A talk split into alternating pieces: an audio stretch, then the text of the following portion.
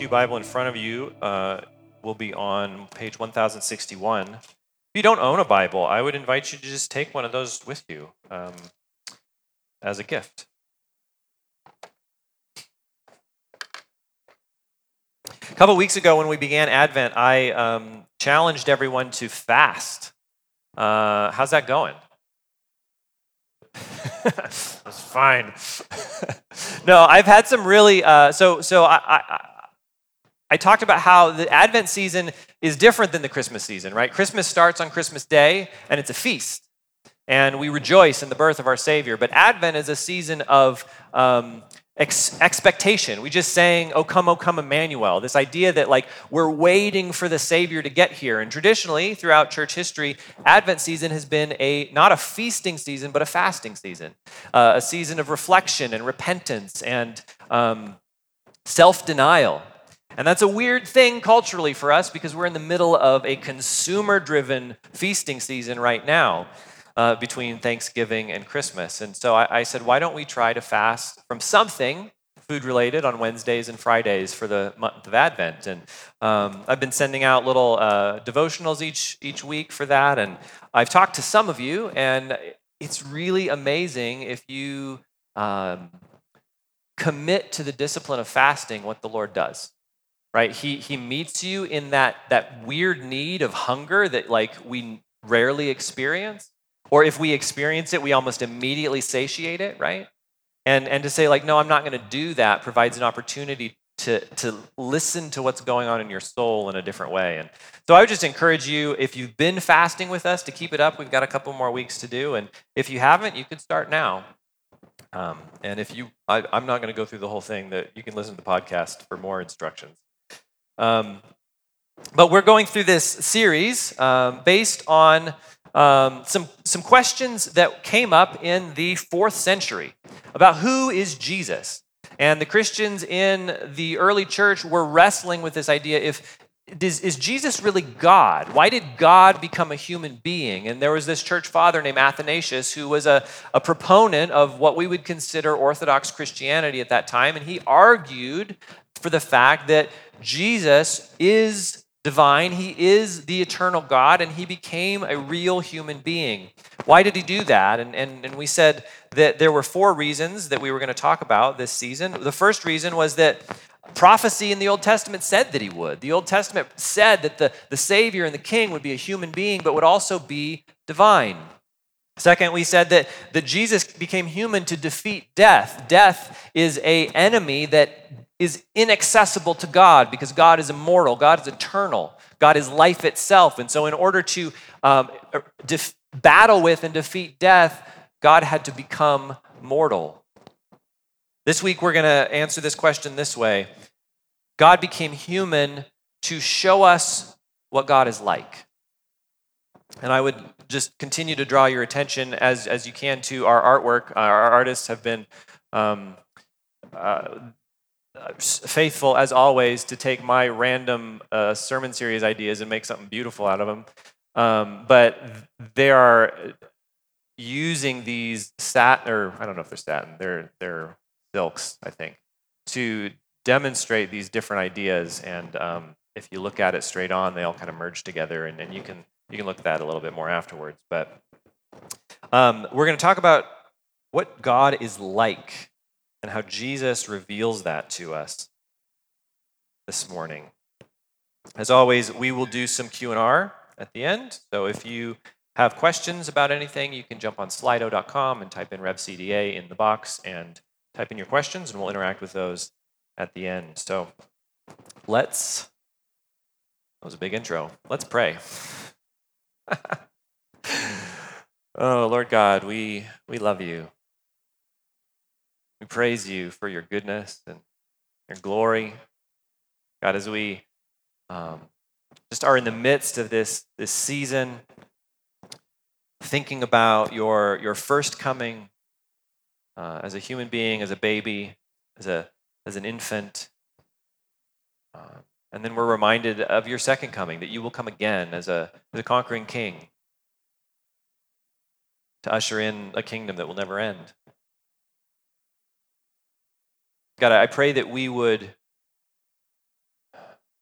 that our hearts would be stirred to know you better, that we would enjoy you, that we would pursue you, that we would uh, love you. Because, God, you, you are never far from us, and we, we are often far from you.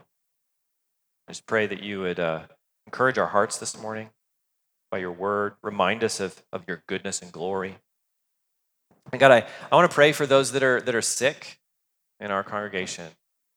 Um, I want to pray especially for Matt, uh, just hearing that he, Matt Jenkins, went to the hospital again today. I pray for his safety, pray for the healing hands of the doctors. God, for those that are just ill with, with, with the flu or the cold and, and at home, God, I pray that you would heal. God, meet us in this place this morning as we take a look at your word. In Jesus' name, amen.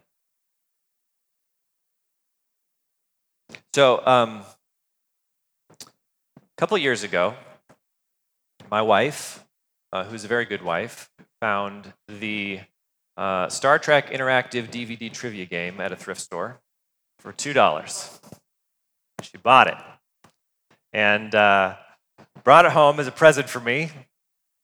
And this, the way this works is it's, it's kind of like it's Trivial Pursuit. Basically, there's a there's a little board, and you gotta you gotta answer questions. But but when you answer when you get asked the questions, it, it has a little DVD with it because it's you know high tech, and it, and you you click something on the DVD, and the question is some kind of visual thing.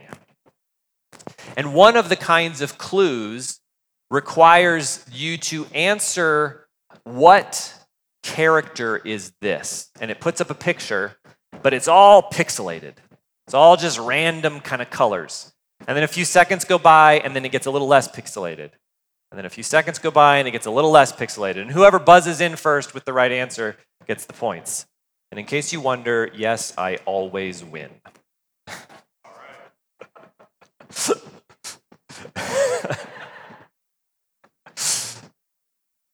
And this what we're going to talk about this morning is this idea that when we ask the question, what is God like?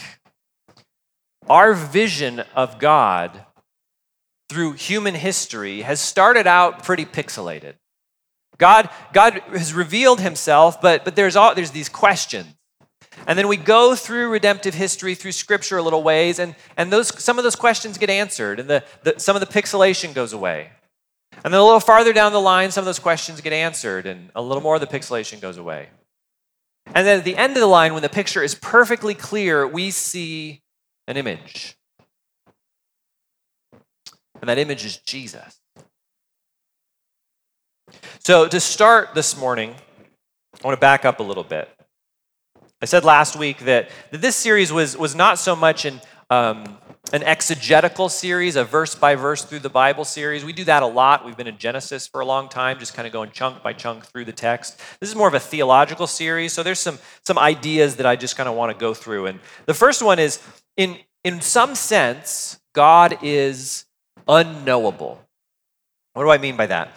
So the, the Christian faith conceives of a reality, a universe that is created by a being that existed prior to and outside that reality, right? God is outside of everything that we know as reality. The, uh, many philosophers and theologians have, have used the example of an author writing a book, right? The, the author is outside the book, he is independent from the book. His characters have no understanding of who or what he is because they're in a different realm entirely. Because of this, God is able, if he chooses, to be completely inaccessible to his creation. Like he is not obligated in any way to let us know anything about him. John of Damascus in the seventh century said, No one has ever known God save to whom he revealed himself. See, there's, there's nothing that you and I can do to discover what God is like. C.S. Lewis says, when you, when you come to know God, the initiative lies on his side. If he does not show himself, nothing you can do will enable you to find him. But here's part of the good news, right? and is also the Christian doctrine that we got the name of our church from. God reveals himself to people. The doctrine of revelation, this idea that God, while completely inaccessible, chooses to show himself to his creation. He chooses to show human beings what he's like. But because we are a kind of being that is so much lower than God, we can only really understand a little bit of what God is like. In Hebrews 1, verse 1, many of you in our community groups are going through Hebrews right now. It's a fascinating book. Long ago, God spoke to our ancestors by the prophets at different times and in different ways. The author says God uses different methods of revelation to communicate to people what he's like. Theodoret of Cyrus in the 5th century said God appeared to Abraham in one way, to Moses in another, to Elijah in another, to Micaiah in another. Isaiah, Daniel, and Ezekiel saw him under different guises. After all, the divine nature is not pluriform, but without either shape or appearance, simple and uncomplicated. What does that mean? That, that God is without shape or appearance, simple and uncomplicated. That means that, that God, in, in the essence of who He is, is incomprehensible. He is beyond our understanding. He's non material, He's non spatial. He's, so he's outside of space, he's non temporal, he's outside of time, he's unchanging. He's, he's what theologians call simple, which means he doesn't have parts.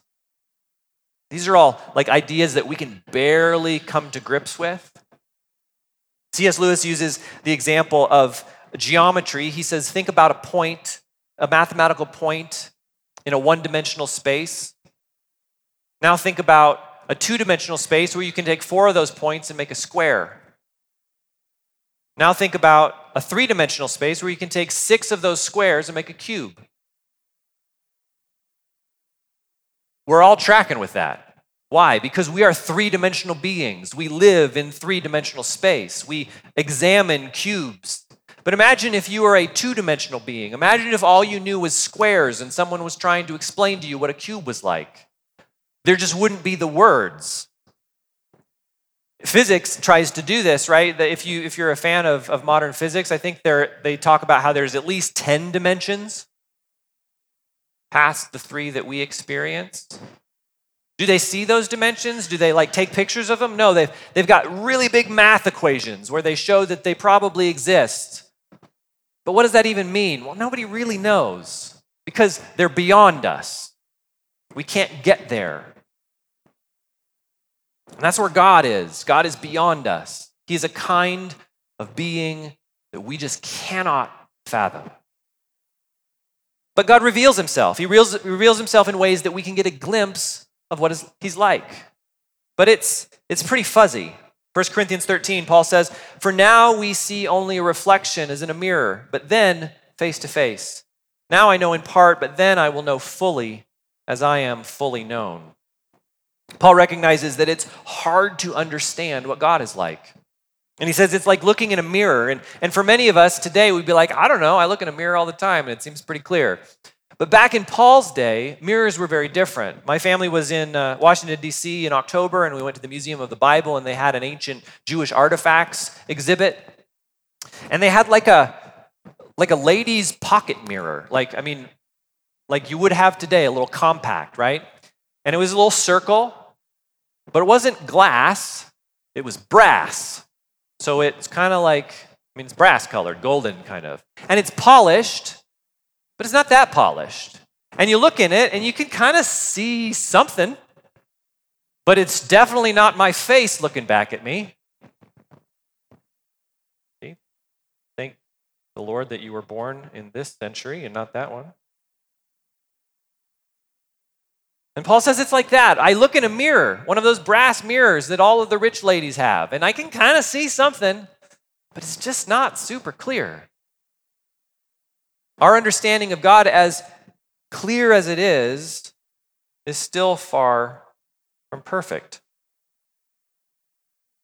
And that's not to say that we don't have true ideas about God. It's not like we, we would say, well, we think God is love, but God is actually wicked. That's not the point. It's more like we understand that God is love, but you have no idea how amazing that love is.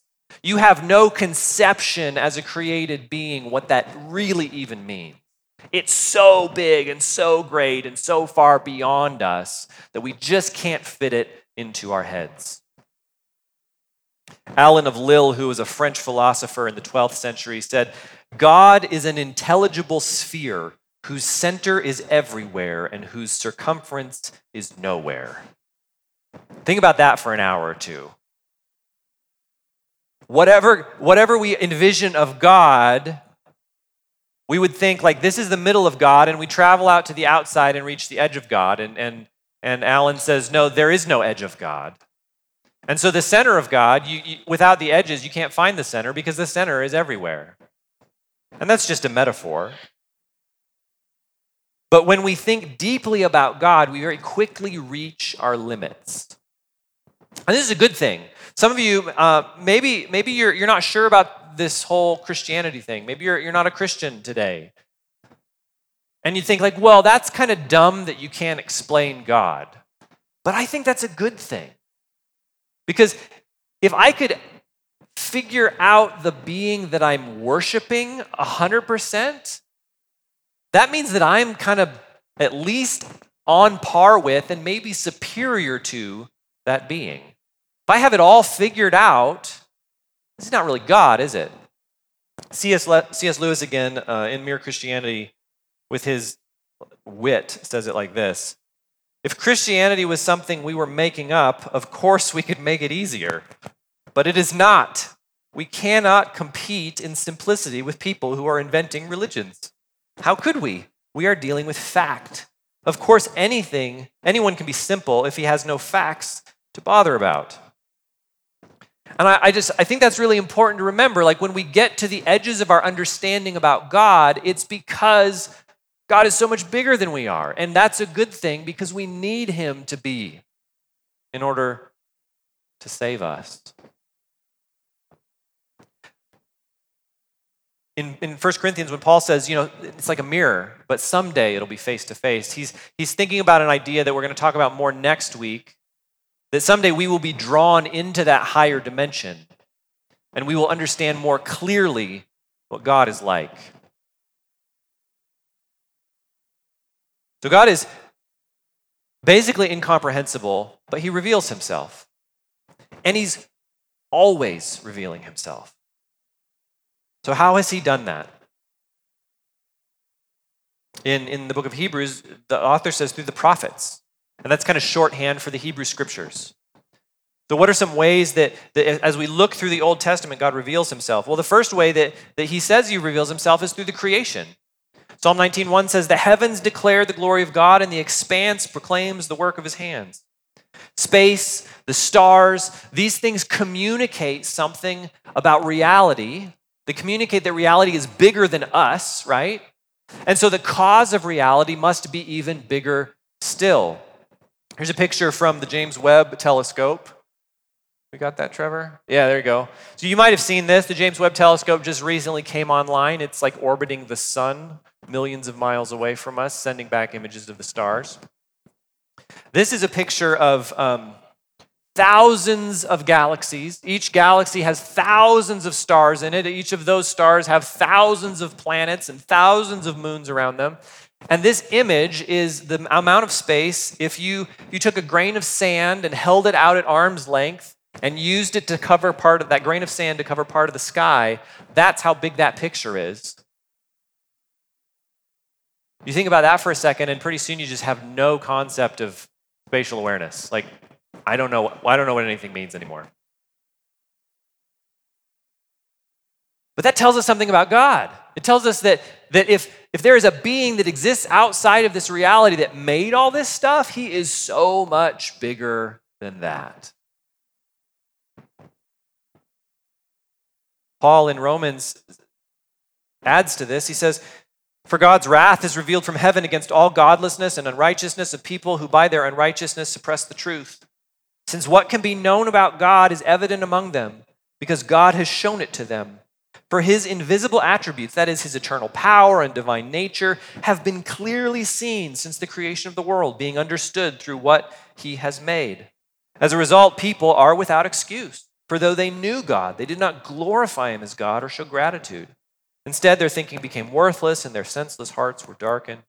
Claiming to be wise, they became fools and exchanged the glory of the immortal God for images resembling mortal man, birds, four footed animals, and reptiles. Paul says that humanity is blameworthy because we have not recognized something about who God is through the creation. He is showing us what He's like by the things that He's made, and we are ignoring that truth in order to worship lesser things. In the book of Acts, uh, Paul and Barnabas are traveling around the Mediterranean, uh, telling people about Jesus and planting churches. And they come to this town and uh, they heal, they, they, they perform a healing. And everybody thinks they must be gods. They call them Zeus and Hermes. And, and, the, and they, they rush to the temple and get a bull, and they're going to try to sacrifice to Paul and Barnabas, who are who they think are, are deities. And Paul says, People, why are you doing these things? We are people also, just like you, and we are proclaiming good news to you that you turn from these worthless things to the living God, who made the heaven, the earth, the sea, and everything in them. In past generations, he allowed all the nations to go their own way, though he did not leave himself without a witness, since he did what is good by giving you rain from heaven and fruitful seasons, and filling you with food and your hearts with joy. Paul says that you can look at all of the good things that you experience and deduce from that something about God. Now, while there's, there's plenty of wrong in the world, there's plenty of suffering in the world. You and I have experienced suffering individually. We can look out in the world and see suffering on a grand scale. Paul says that there is a general sense in which life on this planet seems to be built explicitly for us to live here, to thrive, and that should tell us something about God. It should tell us something about God's care for humanity. A little later in the book of Romans, again, Paul writes in chapter 2 When Gentiles, who do not by nature have the law, do what the law demands, they are a law to themselves, even though they do not have the law. They show that the work of the law was written on their hearts. Their consciences confirm this. Their competing thoughts either excuse, accuse or even excuse them on the day when God judges what people have kept secret according to my gospel through Christ Jesus. Paul brings up the human conscience. There's something, he says, in every single human being that gives them a sense of what is good, what is right, what is wrong, what is unjust. And that understanding gives us knowledge about what God is like. We all have this yearning for love, for justice, for compassion, for community, for relationship. And we can we can think about okay, if the creation is like that, what must the creator be like? This is called natural law. A pretty famous piece of natural law that we all probably know comes from Thomas Jefferson. He wrote, We hold these truths to be self evident that all men are created equal, that they are endowed by their Creator with certain unalienable rights, that among these are life, liberty, and the pursuit of happiness. So, in the Declaration of Independence, Jefferson says, We can look out into the world and deduce some things based on it about the way the world is supposed to work, about the character of God. We have been given these rights because that is who we understand God to be. And that makes sense, right? We, we learn about the artist through his art, through her art. Like if you if you look at a beautiful painting, you're going to be able to learn something about the person that painted it. If you listen to music, you're going to begin to understand the composer. Even if maybe you just um, you own a home and you decorate it. You have a certain aesthetic. Like when you come into someone's home, you're going to go, Oh, I understand something about you because of the paintings on the wall and the pictures that you show and the colors and the fabrics. Even if all, you, all your artistic ability is like, I, I can make a Spotify playlist, great. If I listen to that Spotify playlist, I will learn something about what kind of a person you are, what your interests are, what you love. And so God is always revealing himself to us through his creation. But God, furthermore, the, the pixelated picture gets a little clearer.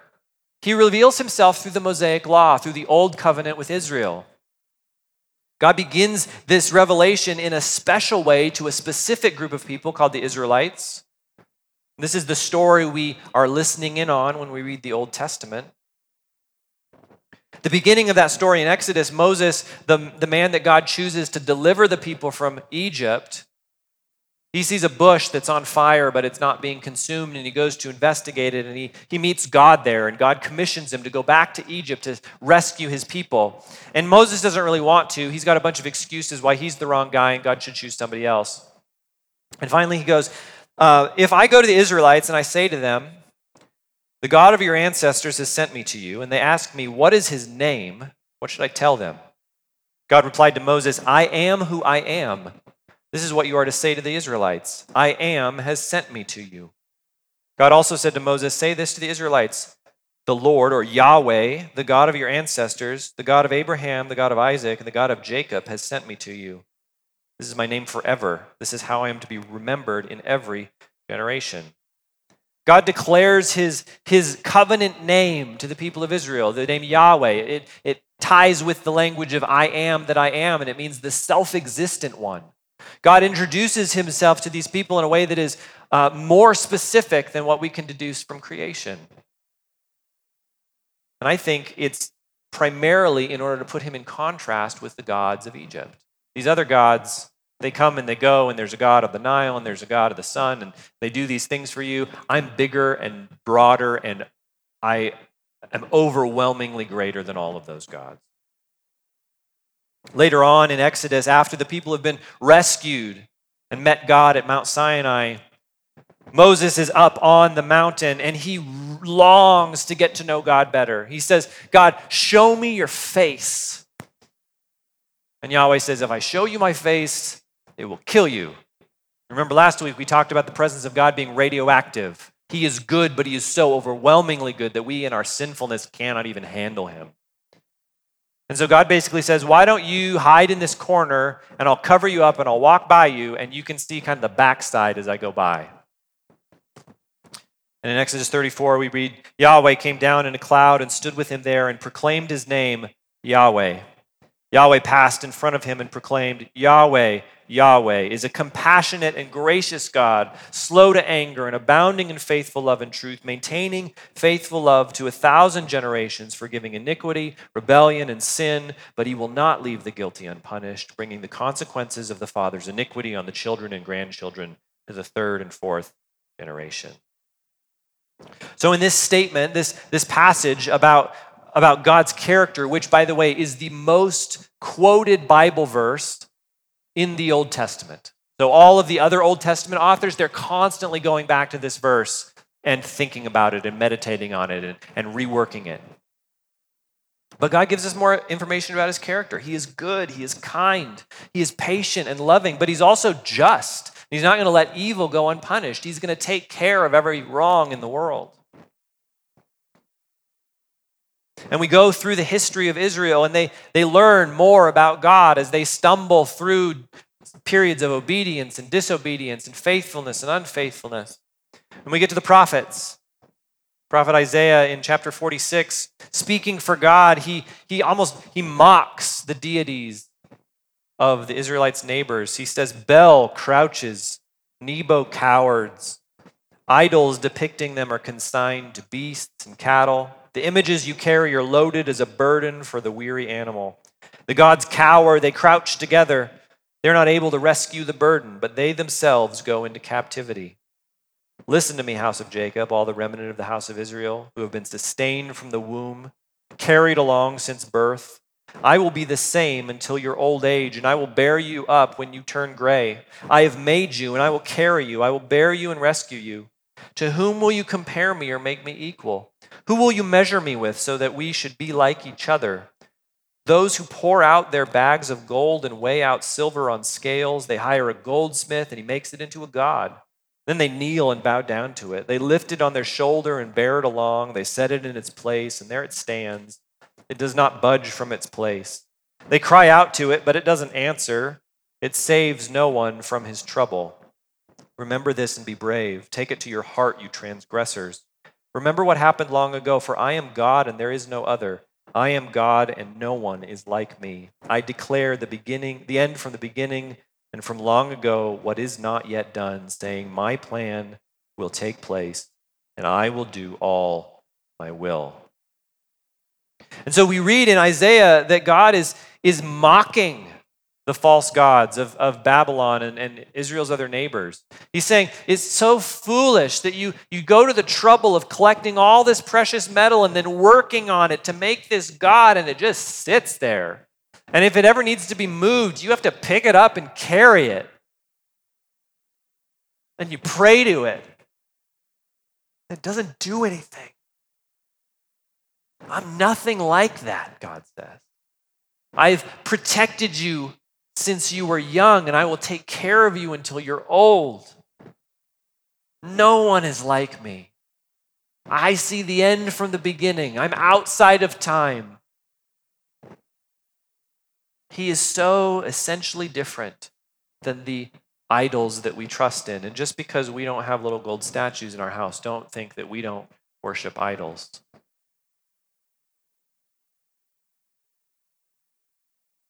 But there's there's still a disconnect, isn't there? It's still really hard to understand what God is like. We are, as human beings, so far from understanding because he's so different than us. Athanasius, in this book that he wrote about why God became human, he's thinking about Romans chapter 1, which we read a little bit ago. And he says this For since human beings, having rejected the contemplation of God, and as though sunk in an abyss with their eyes held downward, seeking God in creation and things perceptible, setting up for themselves mortal humans and demons as gods. For this reason, the lover of human beings and the common Savior of all, the Word of God, takes to himself a body and dwells as human among humans, and draws to himself the perceptible senses of all human beings, so that those who think that God is in things corporeal might from what the Lord wrought through the actions of the body, know the truth, and through him might consider the Father. What is Athanasius saying there? He's saying that we are so bad at thinking rightly about God. And we are so prone to worshiping lesser things, things that have been created as gods themselves, that God, in his kindness, becomes a created thing. He becomes a human being he comes down to our level so that we could begin to experience more of who He is in a way that we can understand. And this makes sense to me because if you've ever like been in a like a math class or a science class or anything that's got like complex ideas, what's a good textbook do? It gives you diagrams. It gives you pictures graphs and charts and illustrations because just trying to figure out the math in your mind is kind of hard for most of us. And this is what God does. Because it is, is so difficult to understand well what God is like, God brings himself down to our level, a human level that we can understand. And we learn in Hebrews that God is revealed completely through Jesus. Chapter 1, verse 2. In these last days, he has spoken to us by his Son. God has appointed him heir of all things and made the universe through him. The Son is the radiance of God's glory and the exact expression of his nature, sustaining all things by his powerful word. After making purification for sins, he sat down at the right hand of the majesty on high. The author of Hebrews just kicks off this book just with a bang. These are some of the best verses in the Bible, if you can say that. I don't know if you can say that. We're just going to talk about a couple things that he says there. First of all, he says that the Son is the pinnacle of God's communication. There isn't anything else coming. See, and this is In these last days, he has revealed himself through his son. The author of Hebrews envisions either the end of the old age and the beginning of something new, or maybe he envisions the end of all of history. But either way, he says there's not any more revelation coming. And this is um, this is not what someone who would uh, ascribe to like the New Age would say. Like if you're familiar with New Age teaching, um, they would argue that Jesus was a great ascended master, right? And he ushered in the age of Pisces. But now we're in the age of Aquarius, which I think started in the 1970s with that song. I'm not sure. But anyway, we need new revelation. The world has changed. and We need something new. And this is the claim of the Christian cults. Like what we got from Jesus was really good. But wait till you hear what we learn from these golden plates that I found. The author of Hebrews says, no, that's not the way it works. God has spoken to us in these last days, finally, ultimately, through his Son.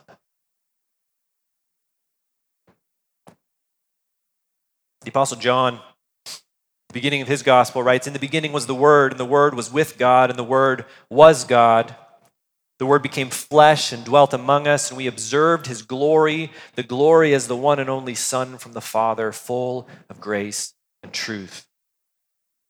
John here is meditating on something similar as he thinks about the Son as eternal wisdom, the understanding, the communication of God being translated into a form that we can better understand. Back to Hebrews, the author says that Jesus is the radiance of God's glory. The word radiance is the word apaugasma in Greek. It's a fun one, apaugasma. it only appears once in the Bible, but it's a word that's used by another Jewish author around the same time in a book called The Wisdom of Solomon. And he uses it to describe the wisdom that created the world. If you've read through the book of Proverbs, you're probably familiar with that. In Proverbs 8, the author describes wisdom in a very similar way as the mechanism that God used through which he created the world. And you start reading about this wisdom and you kind of think like this wisdom sounds like a person. That wisdom is Jesus. Colossians 1 For everything was created by him and in heaven and on earth, the visible and the invisible, whether thrones or dominions or rulers or authorities, all things have been created through him and for him. Paul there is talking about Jesus. So last week we talked about God's power and his glory, his, his radioactive presence that needed to be hidden in the back room of the temple, the holiest place. The author of Hebrews is saying that Jesus is all of that power and glory and holiness in one human being. He is the radiance of God's glory but he's also the exact expression of his nature. The word expression is where we get our word character. And it's used a lot in the ancient world to talk about an image on a coin. If you, if, if I, if I ask you to um, think of what Joe Biden looks like, there's an image that comes into your head. If I ask you to think about what Vladimir Putin looks like, it's probably an image that comes into your head. But if you're living in Jerusalem in the first century under the Roman Empire, under the Roman Empire, and I ask you to imagine what Caesar looks like, well, you've never been to Rome. You've never had an audience with Caesar. You really have no idea what he looks like. Except that Caesar prints his face on all your money. Every single little coin has got his picture on it.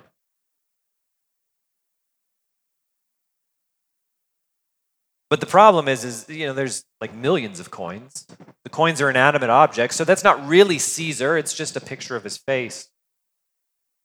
But that's why the author of Hebrews says that he, Jesus, is the exact expression of his nature, his nature, his essential self, his very being.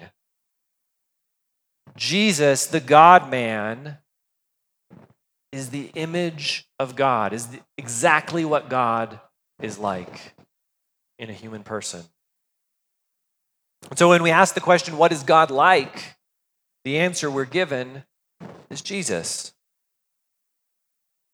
And as we wrap up this morning, I, I want to ask the question, and it's a good question we should ask a lot, is, is why does this matter? Like we can talk about theology, and, and for some of us, it's very life giving, right? For some people, the, the intellectual pursuit of, of these ideas brings us, is a, is a kind of worship.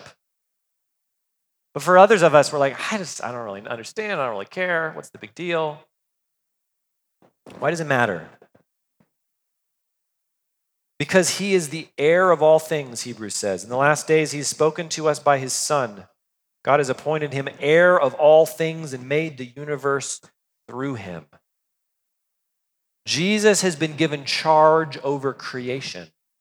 All of reality is under his authority. A couple weeks ago, maybe it's been a month now, I don't remember, Elon Musk bought Twitter. You remember that? Uh, in, in, in the websites that I read, it was like the apocalypse was coming.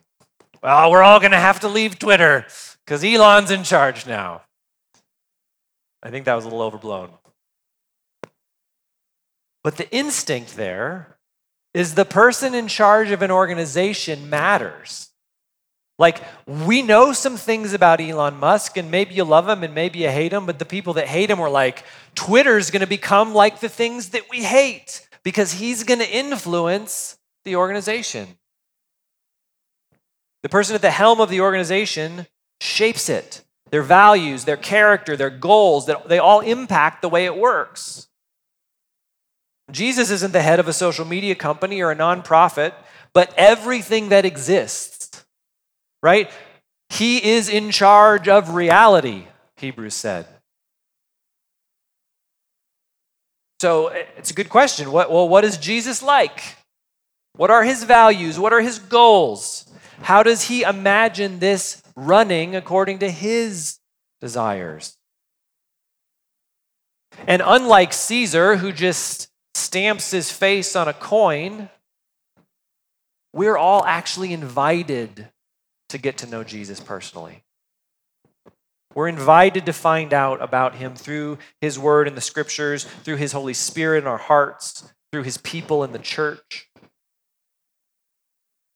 And if you want to know what the world is supposed to be like, the trajectory that it's on, how you as a creature in this world are designed to function, look to Jesus. Some of you in here are old enough to remember wearing What Would Jesus Do bracelets, right? That was a thing for a while. But it's a really good question. In my relationships, I'm having, I'm having friction with this person. How, how do I think Jesus would handle this? As I read about him in the Gospels, as I begin to understand more about what he's like through his people, through the church, by the power of his Holy Spirit, like is my instinct here the right one? Or, or maybe some, Jesus would do it differently. In your business practices, we've got all these, these rules about how to run a successful business in this country, and many of them are just fine, but some of them, I think, go completely against who Jesus is. Do we ask those questions? In public policy,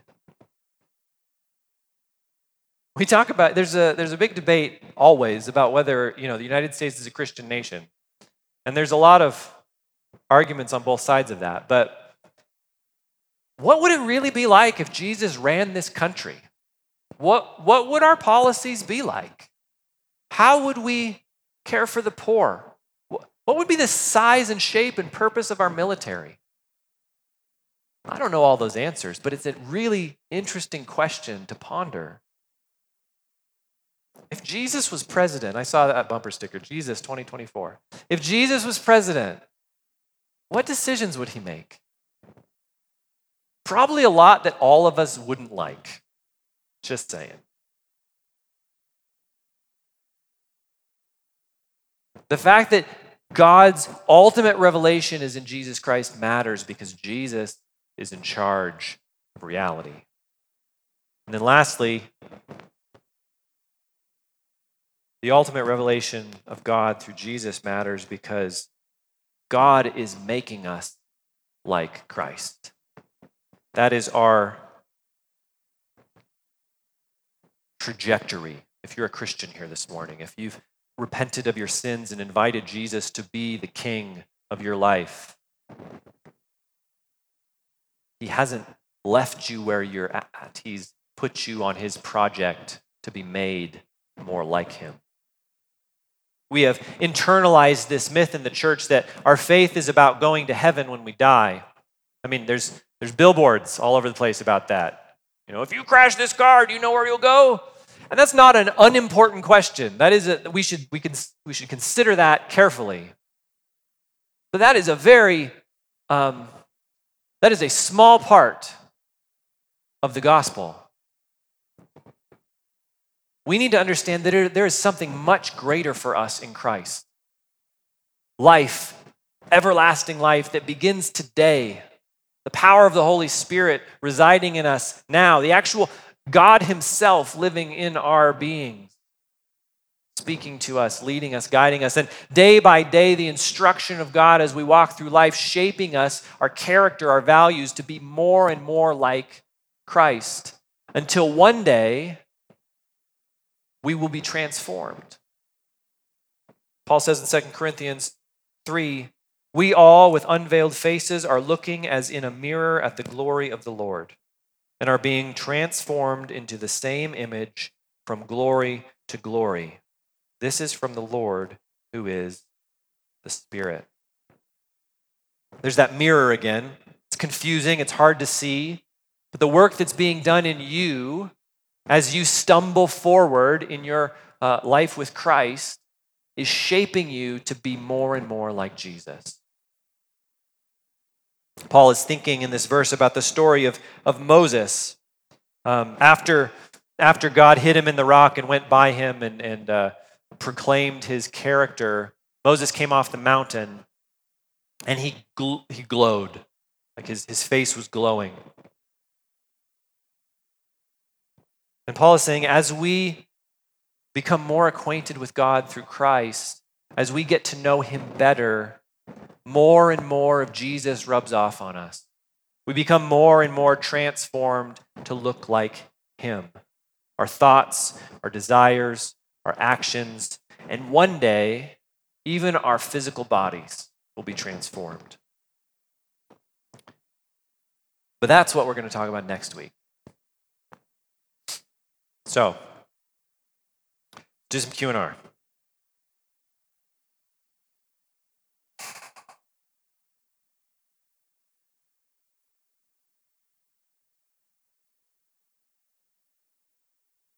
I always forget to pull this up ahead of time. Why is God giving personality traits to the other gods? They cower, they tremble, I'm greater than them. Would that not be saying they exist and have some authority? That's such a good question.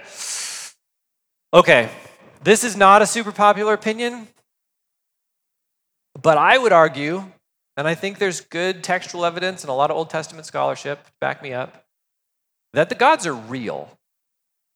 I don't think when we think of when we think of false gods, we think of like stuff that people make up. And in one sense it is stuff that people make up, but in another sense there is a spiritual world out there that is bent on the destruction of humanity. Uh, and we don't have time to get into all of the Old Testament background for it, but um, I love to chat about it, so you can come talk to me later if you want to. Um, the gods of the nations have authority, they have power, and they want to destroy people. And that's why there's such a problem. Uh, just one thing the, the authors of the Psalms and many of the prophets often compare God to the other gods. You are so much better, you are so much bigger, you are so much greater than the other gods. That's not a compliment if the other gods aren't real, right? Like if if you're giving someone a compliment and you're comparing them to something that is that does not exist, that is imaginary, that, that's not really a very good compliment. And the authors of Scripture are saying, yeah, these, these gods, these false uh, lead, these false spiritual beings that you're worshiping, yeah, they're, they're real. They're out there and they want to destroy you. They want to lure you into their little club. So that's what I would say. They are real. It seems natural law is not written down like all laws are, including revealed law. If we suppress the truth, would that include suppressing natural law too?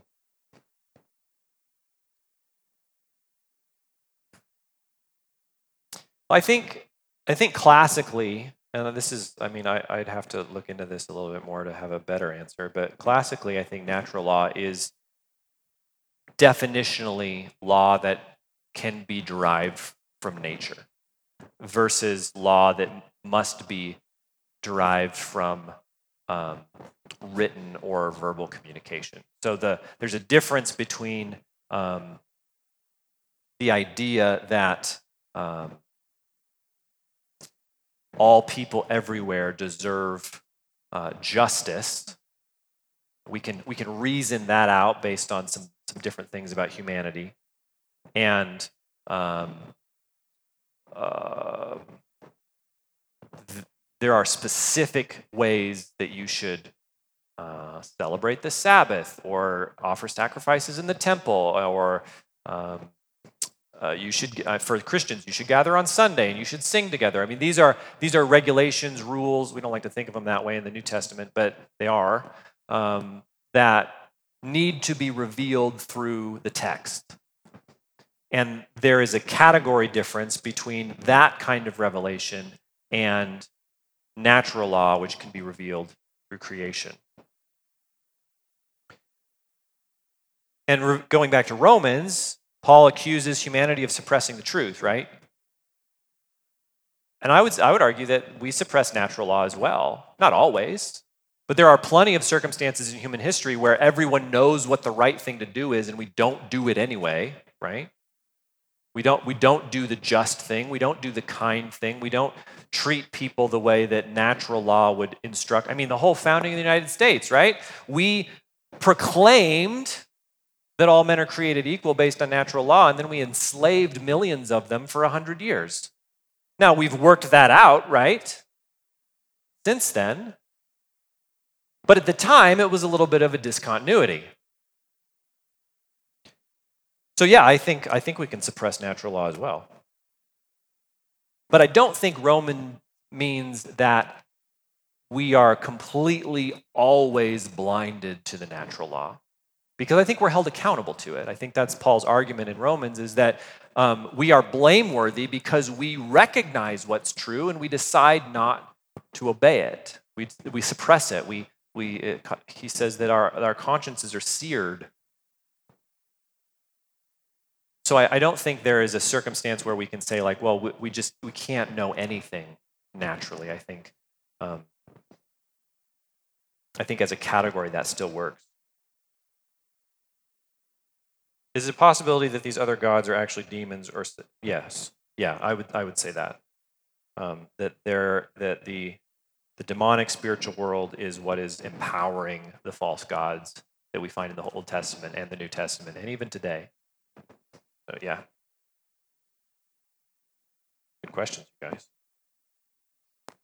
We're going to take communion, as always. Um, I find it really interesting uh, the line I quoted from Athanasius about how we are so bad at worshiping an immaterial being that he graciously becomes a material being because of our weakness. Um, our faith is in so many ways this physical, tangible thing, right? Jesus could have said on the night that he was betrayed, Make sure everyone remembers my death. Write it down. And I mean, it did get written down, right? And we do remember it. It's kind of the foundation of who we are as Christians. But he didn't say that. He said, Remember my death by eating this bread and drinking this cup together on a regular basis. Why, why would he do that? Because, because we need these kind of things. We need to be, um, we need to have these physical handholds if we're going to be deeply connected to Christ. And so, Christian, in, in this room this morning, you, uh, you are one who has been introduced to God, the ultimate reality, through Christ. He became human so that you could know God more completely, more fully. And in his, his death on the cross, he, he paid the penalty for your sin and, and made a way for you to be, be made um, immortal, to be given eternal life. And so as we sing, we just invite you to come up, take the bread and the cup. We have wine and juice per the dictates of your conscience. Reflect on his death on your behalf. And really think about the physicality of what you're doing. Taste the body and blood of Christ this morning, whatever that means exactly. It's meant to be physical, it's meant to be sensory because we begin to understand God more completely that way. You're welcome to sit or stand as we sing. You're welcome to come up and pray, kneel on the prayer rugs if you'd like, but let's just spend some time worshiping together.